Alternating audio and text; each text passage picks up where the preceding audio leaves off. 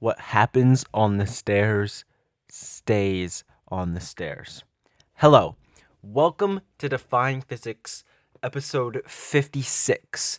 Now, at my new school, we don't have stairs, but I thought I would go back and take you to a time where I did have stairs. So, at my middle school, there was three floors and on the top floor was the sixth grade classrooms and there were seventh grade classrooms on the second floor and then eighth grade classrooms and like the media center and the cafeteria and the gym all of that jazz was on the bottom floor.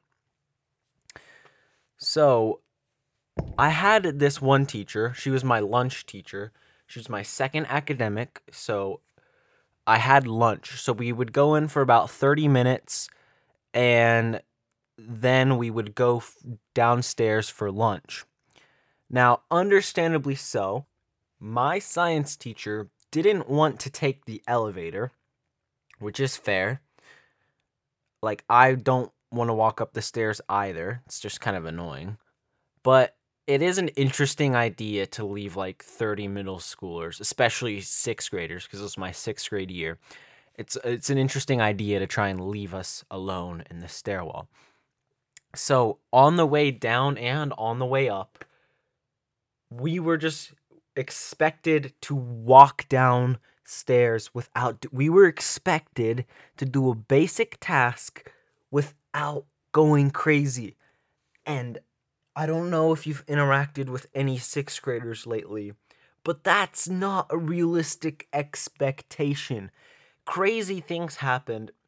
Like kids would jump down the stairs. Now, eh, that's not crazy. But like kids would be making weird noises. And for some reason, on the way back up, kids thought it was funny to fake trip on the stairs. Like you're just like going up, and then the kid falls over, and they're like, or like they would try and like jump off the walls and do uh, all these crazy things. And one thing that always happened is we always talked. Like there was always someone that just thought it was like funny to go like, Woo! So there was always some oh my gosh that was i'm so sorry. I didn't realize how loud that was until i looked at the audio meter. Um so there was always someone that was yelling and people were talking. So we were actually very loud you know? It was honestly uh shocking how much noise like on, it was only about 30 of us but and and the stairs were echoey too and so we would always get down and we'd have to wait for our teacher to get off the elevator. And it, it was it was just interesting. Like every day the teacher would be like, "Now you guys need to be quiet on that on the stairwell." And I remember one time specifically. This is a time, one of the many times uh, I think everyone at some point in their life gets thrown under the bus. But this is a uh, situation I remember specifically. Now, this happened uh, towards the beginning of the year. And like I told you, people were talking. And so one day I decided, you know what? I'm going to join in on the talking. I want to talk to my friends. So me and these two friends, we start talking, and we're not we're not talking loud. We're just talking at a, a normal volume. And so we get to the bottom of the stairs, and like usual, the teacher's like, You guys were way too loud on the stairs. Now, who was it that was being loud? And the whole class was talking, but the whole class decided to target me and my two friends. They decided that we had generated all the noise and accused us of screaming and yelling on the stairs. So the next day, all three of us had to had to sit by ourselves at a table. We weren't allowed to talk, so we had to so it was silent lunch. We had to sit away from everyone else. All three of us and we were like there was like 3 seats in between us. And then we had to leave early and go up with another class. I am I'm still mad about this because the whole class went crazy every day. And the one time that they decide to crack down, we weren't even we weren't even being that loud. We just weren't. And so it makes me mad that I had to have silent lunch. I think that's about the extent I got in trouble in middle school. I think there's a one or two more stories that I will save for another episode. But the stairs were really crazy. And so those are the loud stairs. That's how I got singled out and sent to silent lunch. But there's also another set of stairs. And this was getting to the second academic. So the loud stairs were with my science class. That was my second academic. But to before that, I had what was called connections. So my two connections were Spanish and band, and it was an A day, B day schedule. So Monday was A day, Tuesday was B day, Wednesday was A day, Thursday was B day, and then Fridays went back and forth.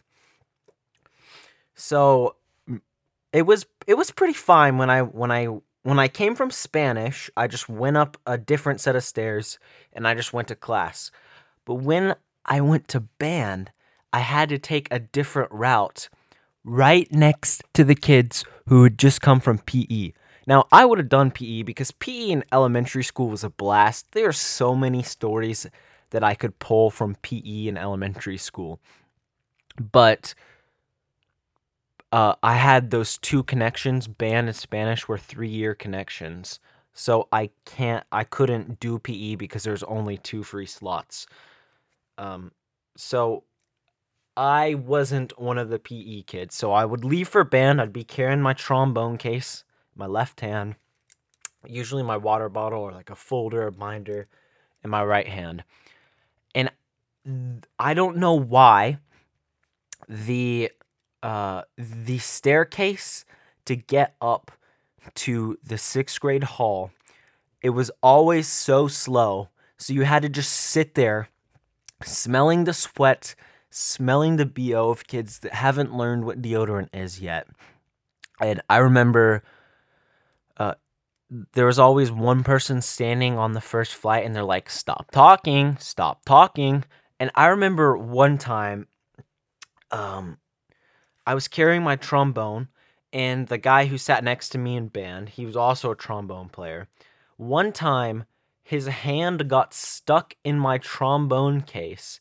So I was like unknowingly dragging him up the stairs. And I was trying to help him get out of my trombone case. And the teacher that stands at the first flight of stairs was like, Stop talking, boys. Boys, I told you to stop.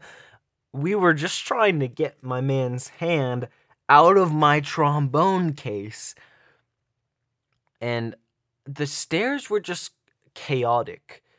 Um, I remember one time this kid, I got pushed down the stairs once. That was interesting, and kids were constantly being pushed over.